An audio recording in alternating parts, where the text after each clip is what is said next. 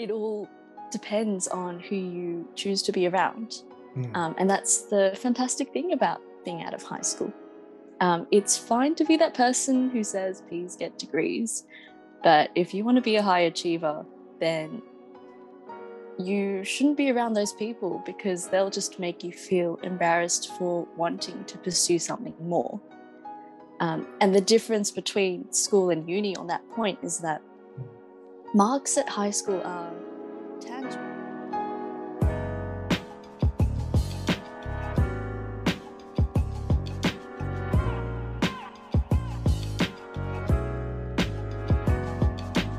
So as I mentioned there, Maya, one of the interesting things that you've been a part of, um, particularly recently, is the new podcast you co-created um, with Vis called Greenfluence.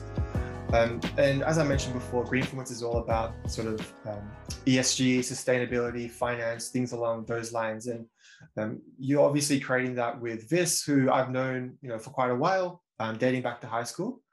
Um, but obviously, me and you have met quite recently. Um, so just to kick things off, Maya, I just wanted to get a bit of an idea of your background and your story, particularly in high school. Um, what was your sort of experience in high school and what was your approach for those that don't know you?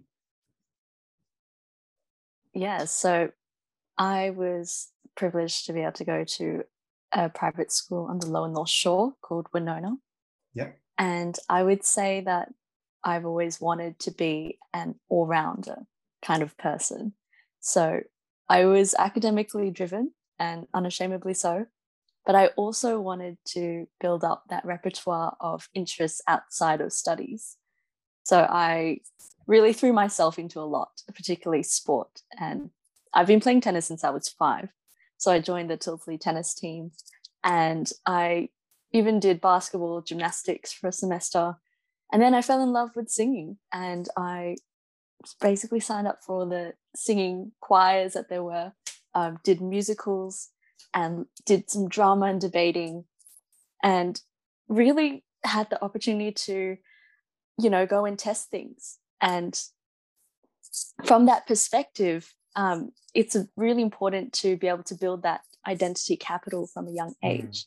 And when I mean by identity capital, I mean being able to participate in activities which go towards the core of you know finding out who you are and your values and for me i really found that being on the src and you know leading the change from being the voice of the students mm-hmm. was something that like triggered some leadership qualities in me and i wanted to explore that further down the track um, as i'll mention with web yeah but high school is a funny place because your whole world exists in a vacuum. All your relationships with your peers and your teachers form the world that you know. And all the drama just gets exaggerated and blown out of proportion. and so it's really difficult to separate your identity from the group. And it's, you know, what we're mm. fighting is that group think. Um, so, particularly in the last stage of high school, you know, I said no more of this drama. Um, I realized, you know, there were I needed to be with the people that would support me and encourage me to be who I was. Mm. And, you know, you need to develop those stronger relationships uh, with people that don't pressure you to conform. Yeah. And it enables you to develop a stronger sense of self, but also develop your voice. Mm. Um, and because high school is such a microcosm um, and you'll realize that life there, are so many microcosms. There's work microcosms there's friendship groups um, but throughout all of this you do need to stay grounded. And one way to do that is also to be kind. Um, be kind to others be kind to yourself. Treating everyone with respect is really important to learn especially going through high school. Um, and don't give your time or attention to people that don't respect you or don't mm. uh, care about you because there are many people out there and you can't make everyone happy. Yeah um, you can't be liked by everyone. And so you need to take that approach of like what is realistic and make those genuine friends who will be from all walks of life, but you know, who will be there throughout your tough times. Yeah, and you brought up a couple of good points there, particularly about sort of the idea of groupthink and conforming. And you know, for me, and I think a lot of a lot of other you know high school students, you know, there's a you, you just want to fit in, right? You want to be accepted amongst yeah. your peers, right? Um, and I think you, you brought a good point about you know that's not always sort of beneficial, particularly when you know you're trying to sort of you know figure out where your passions and interests may lie, right? Um, so I think that that's a really, really good point you, you bring up there, Maya. And, you know, at the beginning of your answer, you talked about how, you know, you attended a, a private school, uh, Wenona School, I believe. Um, and, you know, to date, I don't think we've had someone, you know, from a private school on the podcast. Um, and as I was just mentioning to you uh, a minute ago, like, you know, from someone who didn't go to a private school um, and from the outside, it gets a bad rap, right? I think that's, you know, fair to say um, whether rightly or wrongly. So, you know, one of the things I wanted to talk to you about was sort of your private school experience. You know, obviously, someone who went to a private school. Um, what was your experience, um, you know, like in private school? And can you speak to some of those sort of mis- misconceptions that sort of surround, you know, private schools? Yeah, definitely. Um, you definitely see after you know high school that this bubble bursts and you're suddenly in a world where people don't go to private school yeah. and so yeah, I just say really grateful that um, you know my mum worked so hard to be able to put me through all those years, and he really did give me a lot of opportunities to do all those activities that I mentioned. Mm. Um, so there are my my experience was very positive, um, and I don't think I fully understood the whole private school structure and how it all worked and you know who was the daughter of who until i left uh, which was yeah it was quite interesting to learn about as you develop and now step into the professional world and so moving into that perspective of stereotypes um, mm. you can see I think the most common stereotypes would be from like banking industries or legal industries as well. Uh, some, um, you know, you look at uh, the parents of children and who they are maybe senior executives or CEOs of large companies. Mm. And there's that stereotype that comes out and says, Oh, daddy got you that job. right, right. And it's, well, yes, to an extent that you are better positioned at a young age in terms of professional networks. Mm. But it comes down to that individual to recognize their mm. position of privilege. And I can say not many students understand this. Um, I wish I understood that a bit more myself. And, you know, you, it comes down to having gratitude and understanding your position, but reflecting on where you sit in the whole um, society as well. Mm. And so, without a bit of gratitude, you don't understand that, you know, these are people that will be your friends and that you will not form professional connections to them, but, you know, they have possible networks that might um, be able to help you you know, whether that's in business or just in life. Mm. And so I think anyone can make it or, you know, can succeed without having this starting point or wherever you started. Um, it just takes planning and determination and grit. Yeah. And there's that's there's a, good, a lot of other yeah. stereotypes, but this is the main one. Yeah, that's a good point you you you brought up there. And like like this is not meant to be a political statement at all, but um, you know, it's all good and well to have to be put in a position of you know opportunity, but at the end of the day, like the onus is on you know you as an individual to make the most of that. And you know, for every person that you know might have succeeded in that given a particular set of circumstances, there might be you know 50 or 100 other people who you know didn't take take advantage of of those particular circumstances. So I think that's a that's a really exactly. good point you, you bring up about um, essentially um, taking initiative and um, you know earning things based on merit and I think that's something that you know might have um, you know been a big factor for you uh, moving towards university and throughout your corporate and legal experiences. And so Maya, you know, obviously you, you attended that private school, Wenona School, um, and I wanted to focus on sort of that transition to your university experience. Um, were you someone that, well, you mentioned already that you were quite open-minded. Um, you were academically inclined, but that wasn't, that didn't define your story um, whatsoever. So moving to university, um, did, did you sort of have a clear idea of what you wanted to do and a clear idea of where your passions and interests lay? Um, or were you someone that was still trying to figure that part out? Uh, I did not have a super clear idea. I don't think anyone does. Hmm. Uh, it's funny, it makes me think back to, I think, year 10, when everyone goes into a room with like a career counselor and you do those tests, yeah. those aptitude tests of some sort, and say, hmm, based on you know what you like doing and your marks, I think you'd make a great engineer. and you'll be like, okay, uh, I don't like engineering, but thanks for the opinion. and so beforehand, I actually wanted to be an architect like my mom.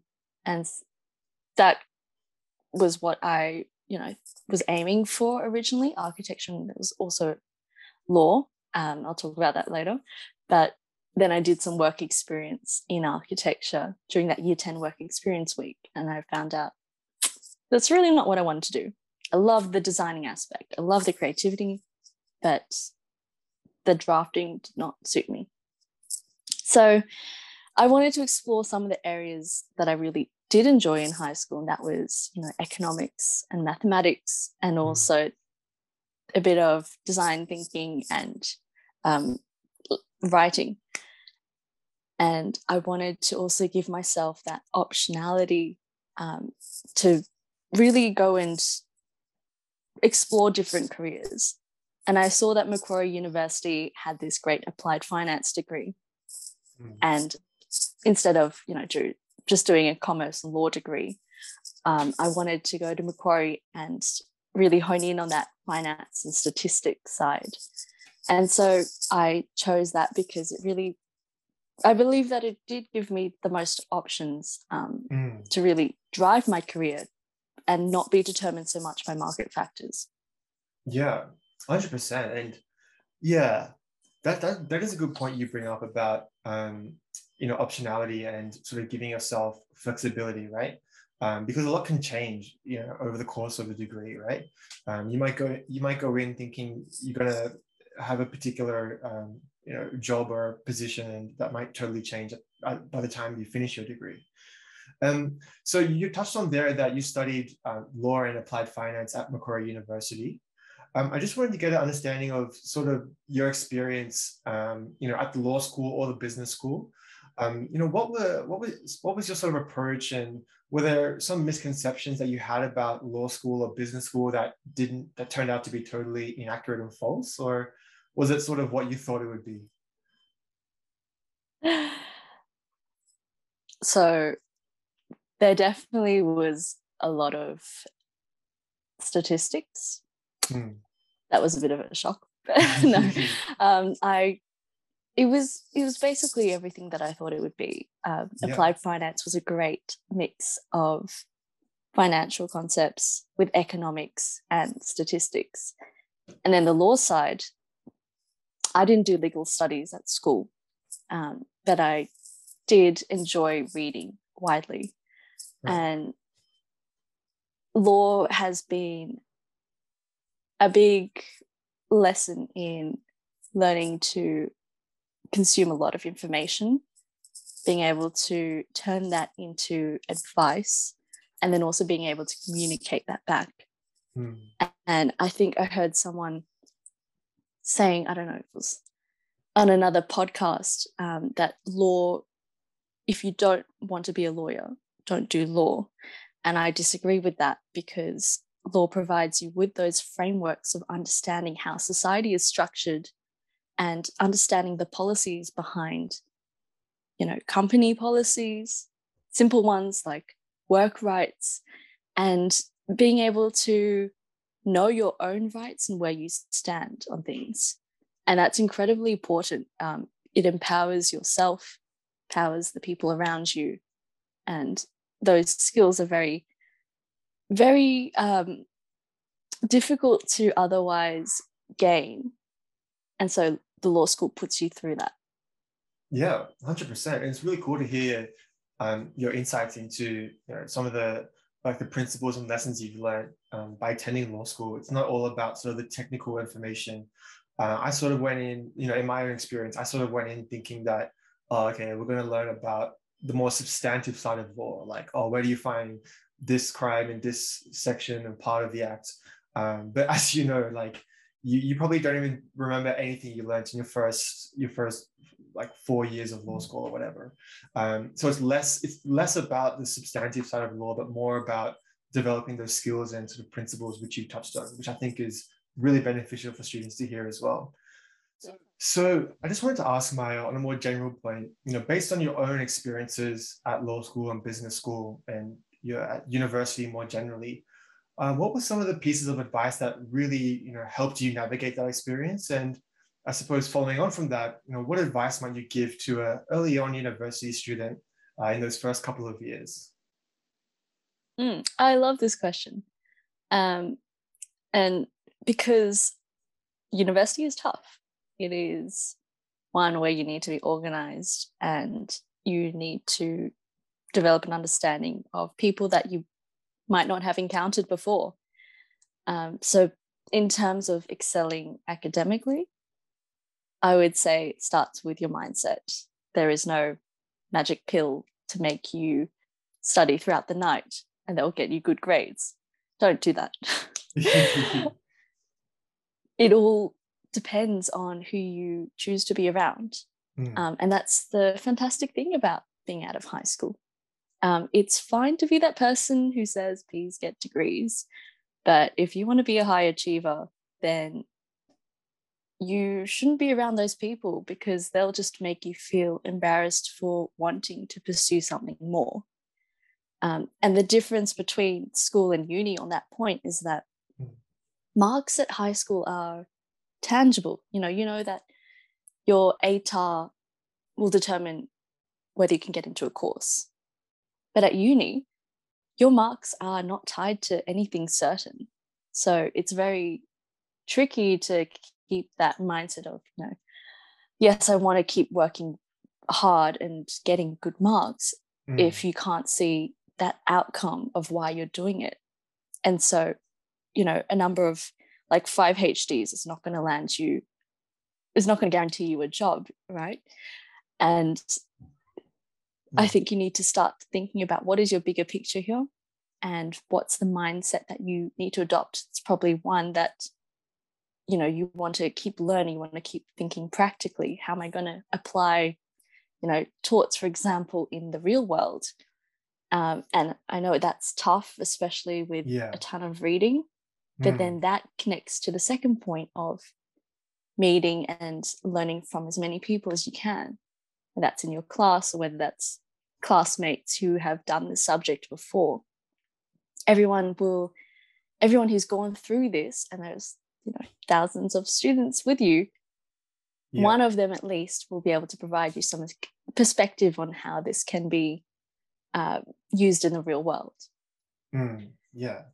Yeah and, and like it's no secret that obviously you've excelled academically at university but it's also refreshing to to hear you talk about how you didn't sort of limit yourself in that capacity and you didn't um, you know getting good grades wasn't the the defining factor of your degree. Um, and I think a lot of people fall into that trap, and I definitely did early on as well. Um, so, and, and, I think the point you raised about um, the the importance of marks and how it's not really tied to anything tangible, um, I think mm. that's that's not really a bad thing in, in some respects because it, it sort of gives students that freedom, I guess, um, and, and flexibility. Would you sort of agree with that with that statement? Yeah, totally. Um, yeah. I think what's most important is actually learning how to start, you know, genuine conversations. Yeah. And um, looking back at it, I, you know, like I don't remember torts very much, but I do remember the Yeah. friends that I've made in that class and the adventures that we've been on, um, the events that we attended at uni, and you know even playing pool after class during a very intense summer school. You know that those are the highlights if I had to reel it back in my mind. And so, um, you are going to be tested on everything, uh, personal, personally. It's going to be very challenging, and so you know you just need to get involved with everything that you can and be Yeah. kind to yourself and be kind to others. And if you can go travel. I know it's hard in covid but do it you know. Whereabouts go did you travel? go on exchange. Um, i went to first to singapore for a summer entrepreneurship program. Yeah. uh, that was an amazing very intense two weeks and followed by some other you know travel around singapore and that was amazing i'd never been out of australia by myself and met so many people from singapore just love the culture go on Yeah. ramble about that but the next 100%. one was Mm. um, to malaysia that was actually for a leadership symposium and spent a week there actually learning about humanitarian affairs and what organizations are doing to work towards the sustainable development goals. So that was quite amazing. and are, these all through Macquarie University, or are these like things that you did uh, and applied for on your own, or how did that come about? Mm, So the first one to uh, NUS was through the incubator at Macquarie University. Right. And then the second one was uh, by scholarship with the Macquarie Business School. Okay. Okay. So they are sort of associated with your university experience. Okay.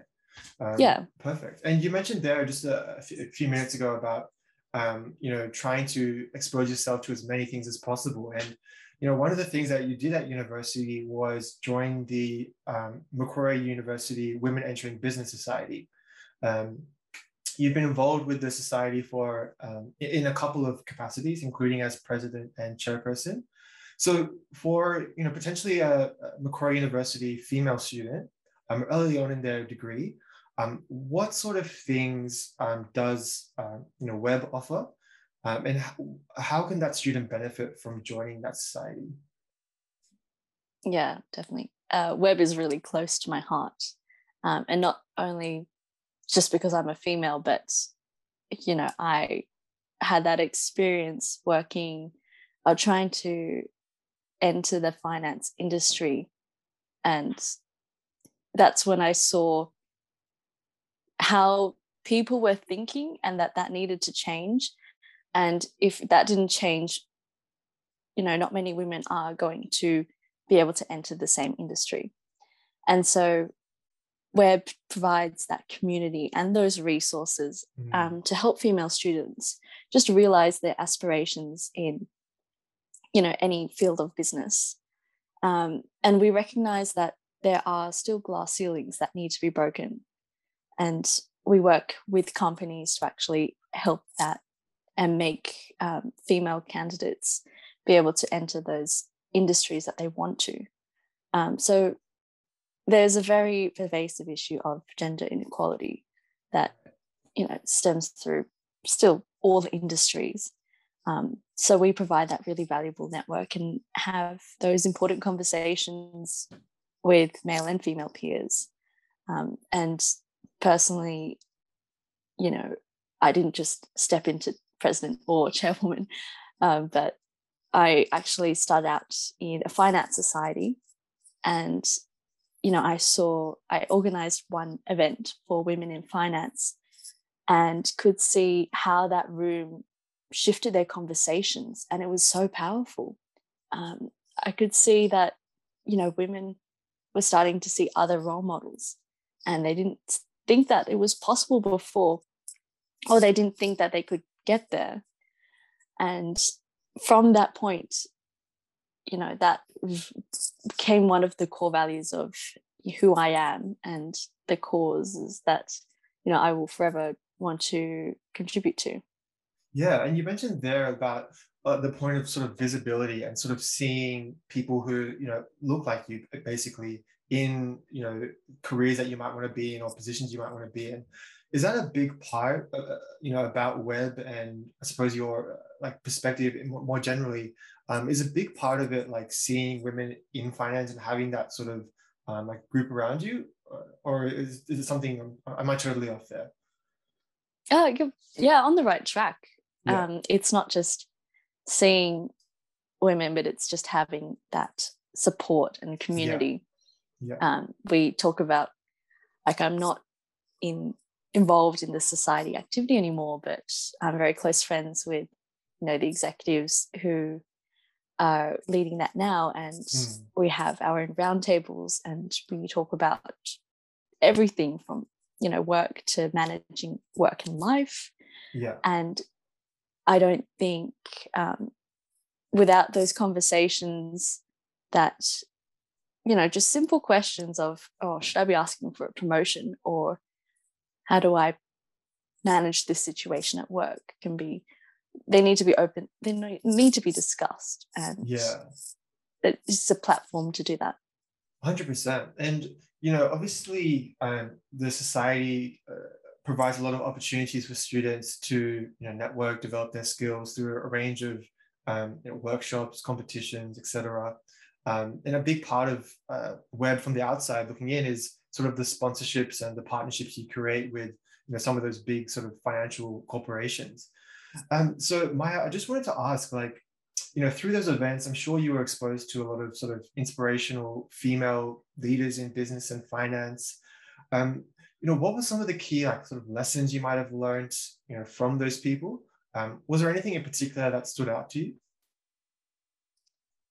Yeah, so very you know grateful to have crossed paths with so many influential leaders mm. and our key events would be you know like international women's day breakfast where we did inter-society um, breakfast with the other female societies from unsw sydney uni etc and you know from that you can see that what we're talking about let's say balance or gender equality it's not just a woman's issue it's a business issue Right. And women don't lack motivation. They don't lack the skills or the experience, but they do lack opportunities and supporting workplace policies. Mm. And that goes to the heart of the structural change that um, many organizations are, you know, yet to implement. And so, you know, I've learned particularly that you need to be your own role model. Mm. And that's not just for women, but that's anybody. You know, you have the confidence, but if you know you don't build those important relationships around you and have the support of the people then it's um it's very hard to succeed further um, because you know sometimes it takes guts to do things. Yeah. And let's say that's asking for a raise or you know sending a feedback email yeah. can be a bit scary if you're a junior. So there is no secret magic um, it's it's just that a lot of organizations need to realize that there is a lot of benefit in having diversity not just of gender but of thought.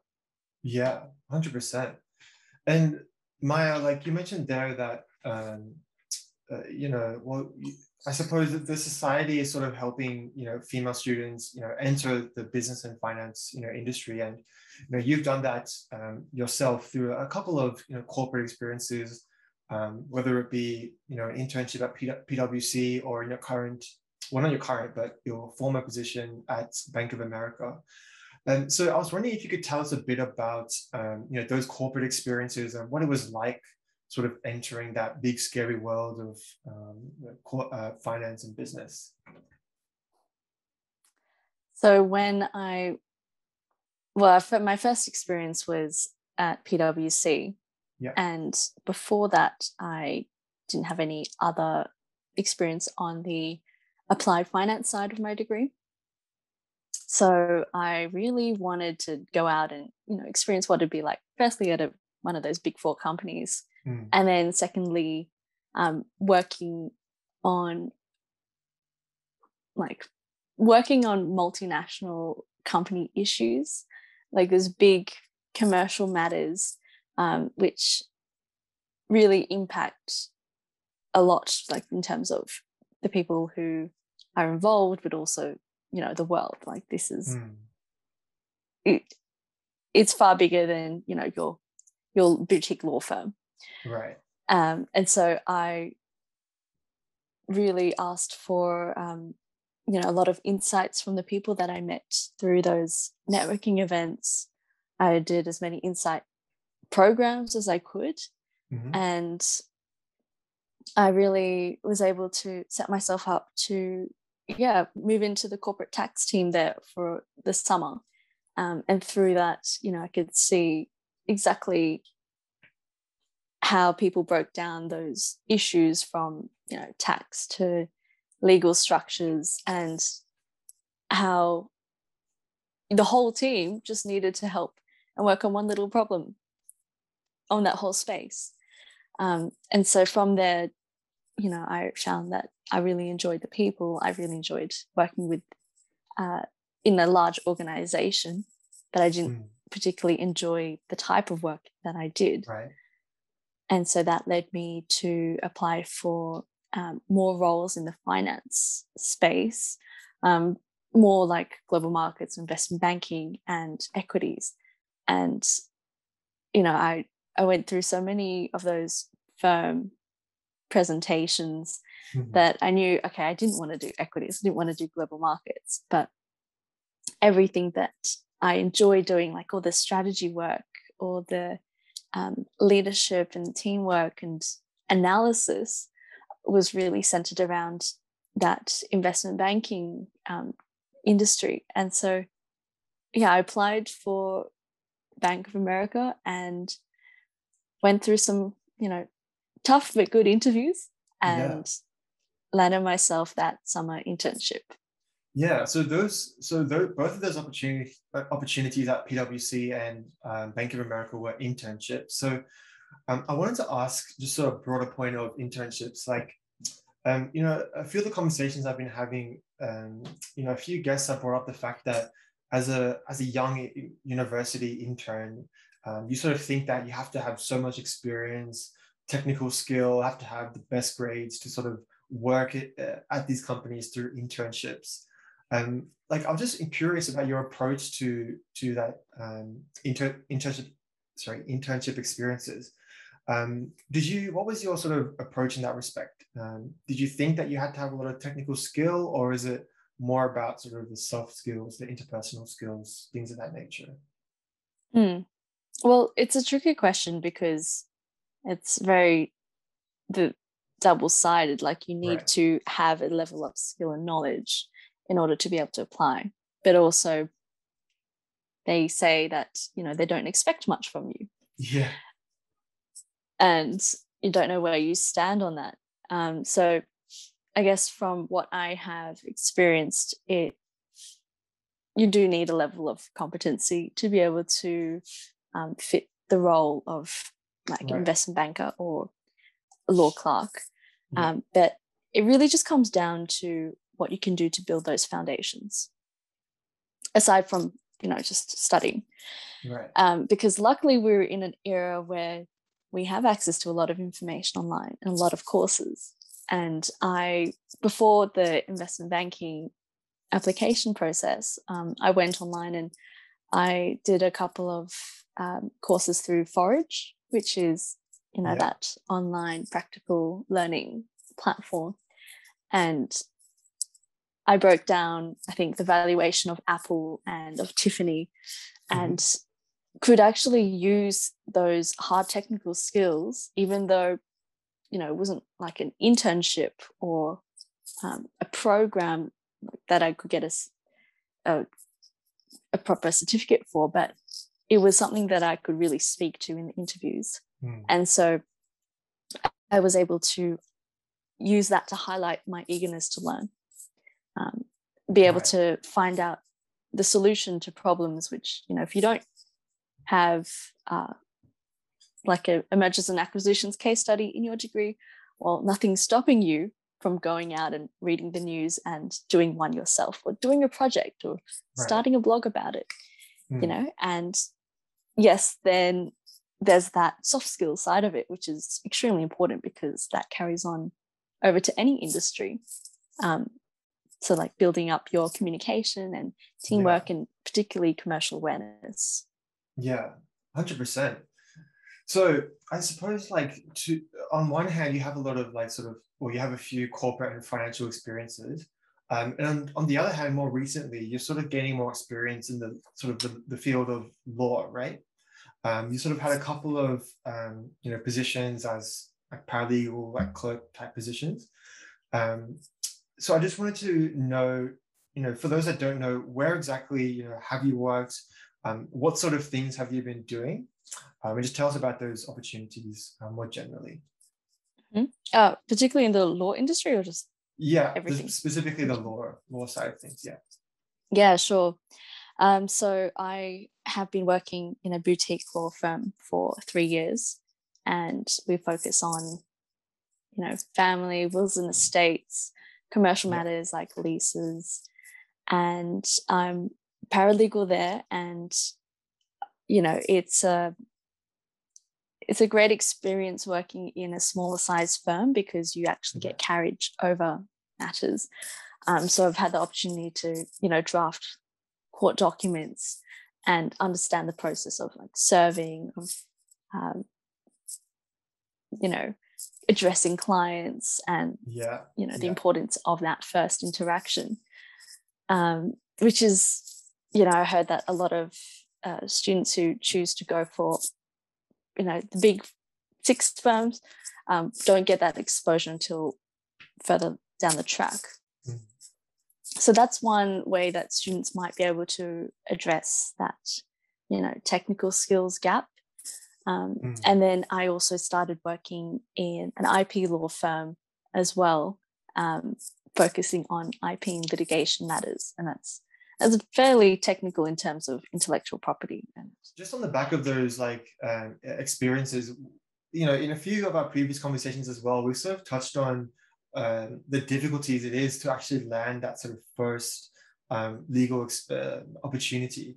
I know for me, in my own experience, I think I mentioned in a previous interview as well, um, that you know I was working for free for like eight, nine, ten months, right? Um, obviously, like you know, you want to get paid for for work, right? But um, I think volunteer opportunities is, is a way for law students, particularly, to get their foot in the door. Um, at least that was my own experience. So, you know, did you have a similar experience in trying to get that that first opportunity? Was it difficult or did you get get a job on your first application? What was that sort of experience like? Yeah. Oh there's this running joke that you need like five years of experience in order to get that entry level job right? Yeah. Yeah exactly. Um i started looking for work experience around i think mid, middle of my second year mm-hmm. and you know i looked at my resume and i said okay there's like there's a ton of stuff here i've got you know a ton of competitions with the law society like i did negotiations client interview but it wasn't it wasn't um, enough to compete with you know students who have been in their fourth year and you know worked at a couple of mm. firms before yeah. and i basically needed to this time like you know how i mentioned about the importance of um, building genuine connections, I needed to reach out to those um, friends and you know previous colleagues and mentors that I had, and I told them, you know, I would like to gain some work experience, um, and you know, I I had to ask, and um, it's not something that you know maybe younger students are used to, like asking right. for help. Yeah. Um, and, you know, it was really great that I was able to intern as well part time in a law firm in the city, also unpaid. Um, but, yeah. you know, you get to work with some great solicitors and from mm. that understand, you know, some of the things like how to lodge court documents and how do files work you know yeah not not just the arbitrary like tell me what are the elements of yeah. you know, contract yeah. that mm-hmm. 100% and yeah as we as we sort of touched on a few times it's less about the sort of technical and um, substantive skills but um, you know more about the the connections you've made and uh, by the sounds of it you're able to leverage those connections to you know create opportunities for yourself which is really cool to hear um, Maya, I wanted to sort of pivot a little bit um, and change paces uh, and talk about your interest and passion for entrepreneurship and design thinking. Um, obviously, that's something that you're you're really passionate about, um, and you've had you know a couple of experiences you know in that space in Singapore and at the uh, Macquarie University Business School. So. Um, I was just wondering if you could tell us about, you know, where that passion came from. Is it have you always been passionate about that space? Um, were there some defining experiences along the way? Um, uh, what, what's your, your experience been like in that respect? Yeah, so my passion for this space came about looking at um, different startups and also, you know, having a long kind of seeded desire to want to design things for global good. Um, I remember doing some random Wix website when I was year nine, and I thought this is going to be a great idea. Still there. um, but, you know, then I moved into this corporate world and there's a, a, misconception that, you know, profit and sustainability is mutually exclusive. And you can't do much for the environment unless, you know, you're out there hugging trees or going on boats and, you know, saving whales. but this podcast really explores the different areas of sustainability, ESG, and climate finance in relation to financial markets and economics. Um, so it's very relevant for young professionals and students who actually right. want to understand how their work can already intersect with these areas of, you know, helping our planet and being sustainable. Mm. Um, basically, making sure that our future does not die and that you know our kids will have a home and a place um, to live that is green. Yeah. Yeah. so Greenfluence yeah. is more than the podcast. It's it's really a community um, and a community of professionals who are empowered to actually create change within their organizations. Um, and we explore all these niches of impact investing, um, circular economy, and mm. proving that you know they can that we all can do something better for the world. Yeah, and to be specific with Greenfluence, um, what sort of like content are you producing? Is it so? Obviously, as we mentioned, you you co-created it with Vis. Um, is it you two having a discussion? Are you bringing on guests? What can listeners um, expect from Greenfluence, um, you know, moving forward? Yeah, well, we are not profits in this area, and so it's important to be able to hear, you know, expertise from our guests that we're bringing on from, um, you know, nonprofits, but also mm. peers. Um, so there is a wide range of perspectives, and not everyone knows everything about all the areas. And so right. we are really just cracking down on, um, you know, the misconceptions around what all these areas are like ESG um, and yeah exploring the different niches because there are so many. Yeah 100% and it gets me thinking of something you said like um would have been half an hour ago. And you talked about how uh, in our society today there's like a there's an abundance of information. And um, everything is really accessible now there's a lot of accessible resources so I was wondering, does that sort of principle apply to you know why you and Vis created this podcast to you know increase access to the, the wealth of information that all these different people in you know finance or ESG have? Was that a part of the motivation, or my way off there? Yeah, well said. Um, yeah, definitely, because this area is really it it's evolving still, and it's a very clouded area of you know what is sustainability or um, yeah. how does climate finance work yeah and we wanted to just create those connections between the information and Yeah. um, connections between people. Yeah. Yeah, 100%. And I think that's sort of um, one of the reasons why I started, you know, my own podcast as well, is to, um, you know, give people that, um, you know, real life, you know, practical um, experiences. I think, you know, in one of the emails I sent to you with some sample questions, um, one of them was specific about, you know, starting Greenfluence, the project. Um, and I think, you know, with my conversation with Vis a few days ago, um, we talked about how, you know, you often hear of you know a podcast or a project or a startup you know down the line when it's really successful um, you know whether it be two three four years down the line. Um, but you know we're in quite a unique position in that we get to speak to someone who's you know living that um, experience of, of getting their project up and running. So you know give give our listeners an insight into you know what it's like actually tr- creating greenfluence obviously it's in its very very early stages. Um, you've recorded a couple of interviews to date. Um, has it has it been a challenging process? Was it easy? What's that experience been like um, in those in that initial establishment phase?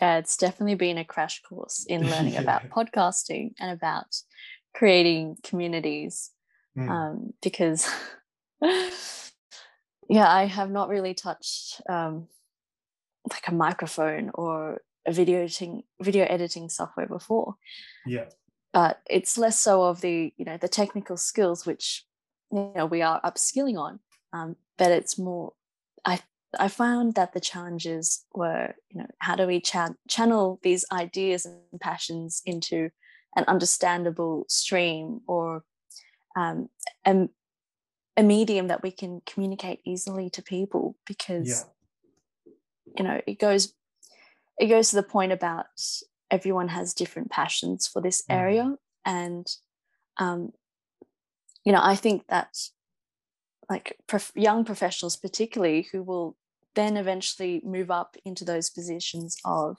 manager and uh, executives are in the best position to enforce structural change.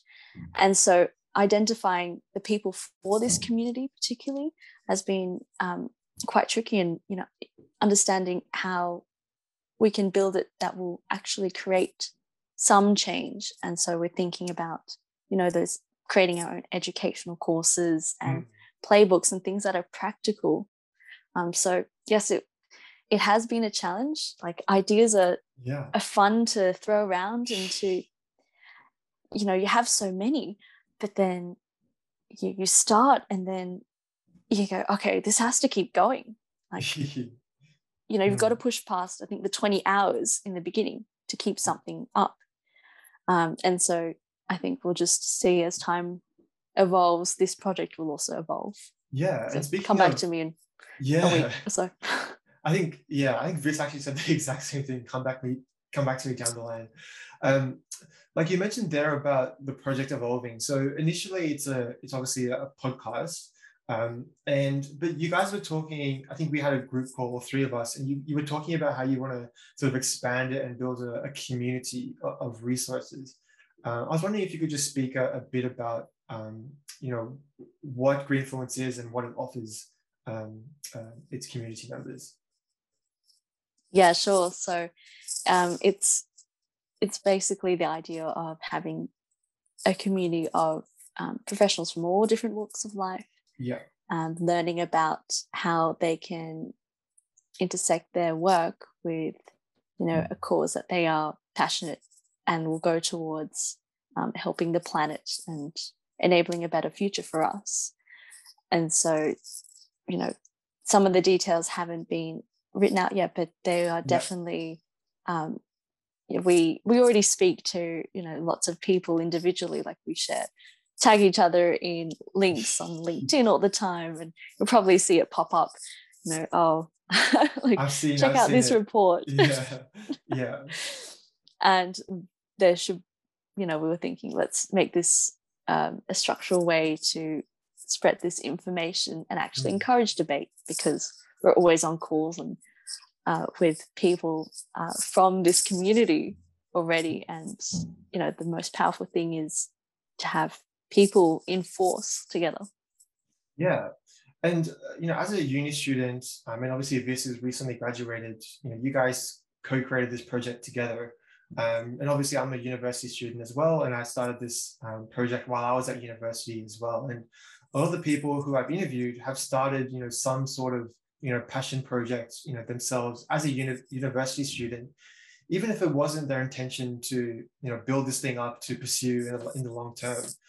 So I was just wondering, you know, would, would you encourage other students, you know, to you know, um, you know, pick a particular predict, sorry, pick something that they're particularly passionate about, it's a tongue twister, um, and turn that into some sort of project? Uh, and do you think that being a student gives them, you know, a great opportunity, you know, to pursue that project?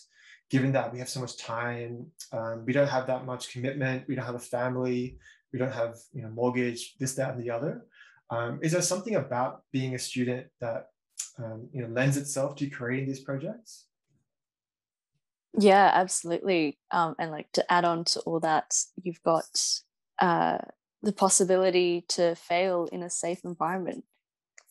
You know, you yeah, like if you imagine uh, this is your life. I don't know. Sorry for the people listening, you can't see this, but this is your life. Hmm. This is your school. This is your university. And looking at that, maybe this is your time on, you know, like this year.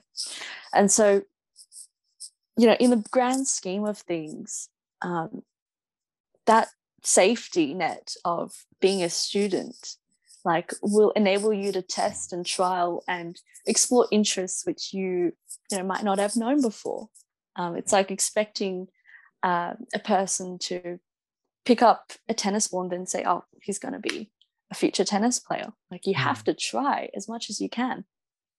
And that includes, you know, going out and practicing um, execution. And I think that's one of the toughest things yeah. executing, executing on your ideas, um, on, you know, your plans. Like you're going to study now. All right, let's do it.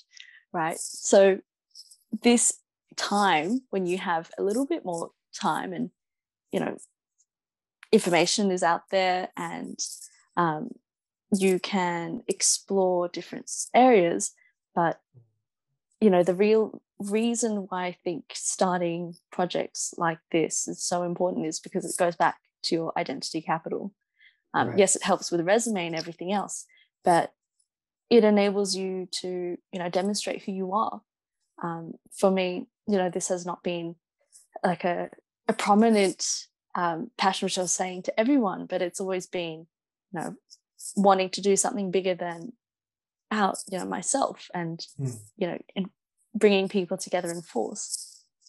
Um, and if you have the time, if you've got uh, an area that you want to explore, like writing, uh, learning how to code, or doing an app, or a side hustle, or a business, mm. now is now is the time now's the time. Yeah, that's a great message. I think that a lot of a lot of students uh, would benefit from hearing. Uh, Maya, as we draw to the end of our our time together, uh, I wanted to touch on you know one thing that you flagged um, to me prior to the interview, which is about like um, the idea that um, or the misconception that you know corporate careers and sort of startup interests you know can't be you know compatible with each other um, you know, I just want to get your your perspective on that. Um, are they something? Are they both mutually exclusive? You know, can they be you know, joined together? Where do you sort of stand on that point?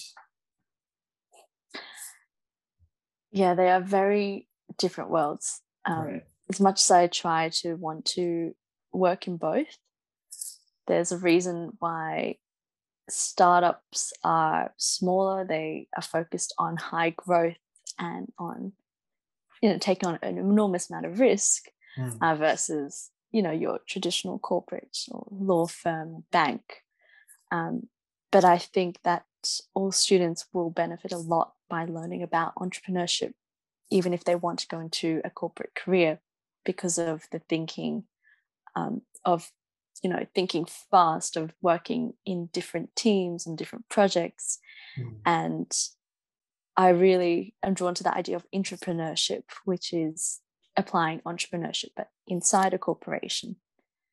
And there are ways to still explore, you know, your interests in startups. Um, for myself, like I still go to all the pitch nights um, or the startup events and even looking to make some angel investments in the future.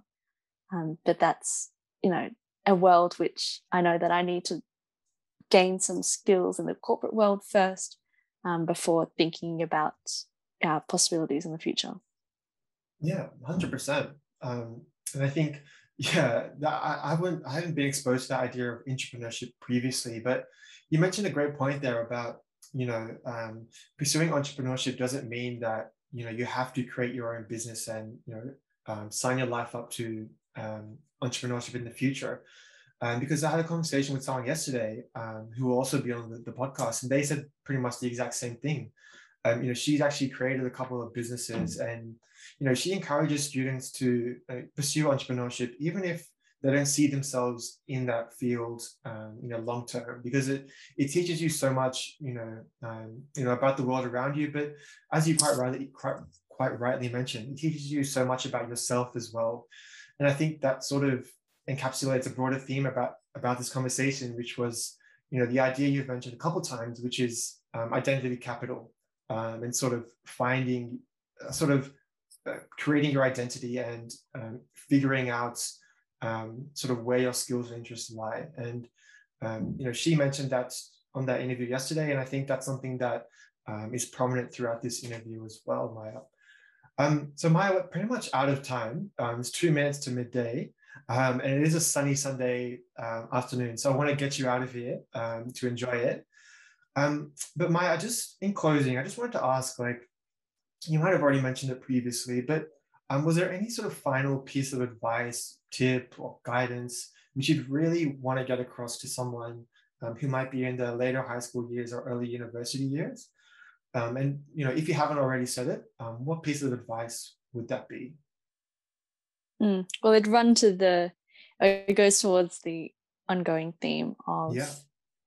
learning and your mindset mm-hmm. and making yeah genuine connections um, because you know you have a limited amount of time in the day and the best way to learn is actually through speaking to people um, and that means you can also try a lot of things and discover interests in many areas of life um, so that has been probably the most eye-opening decision for me in terms of you know what my mindset was after school um, to yeah how I got here today.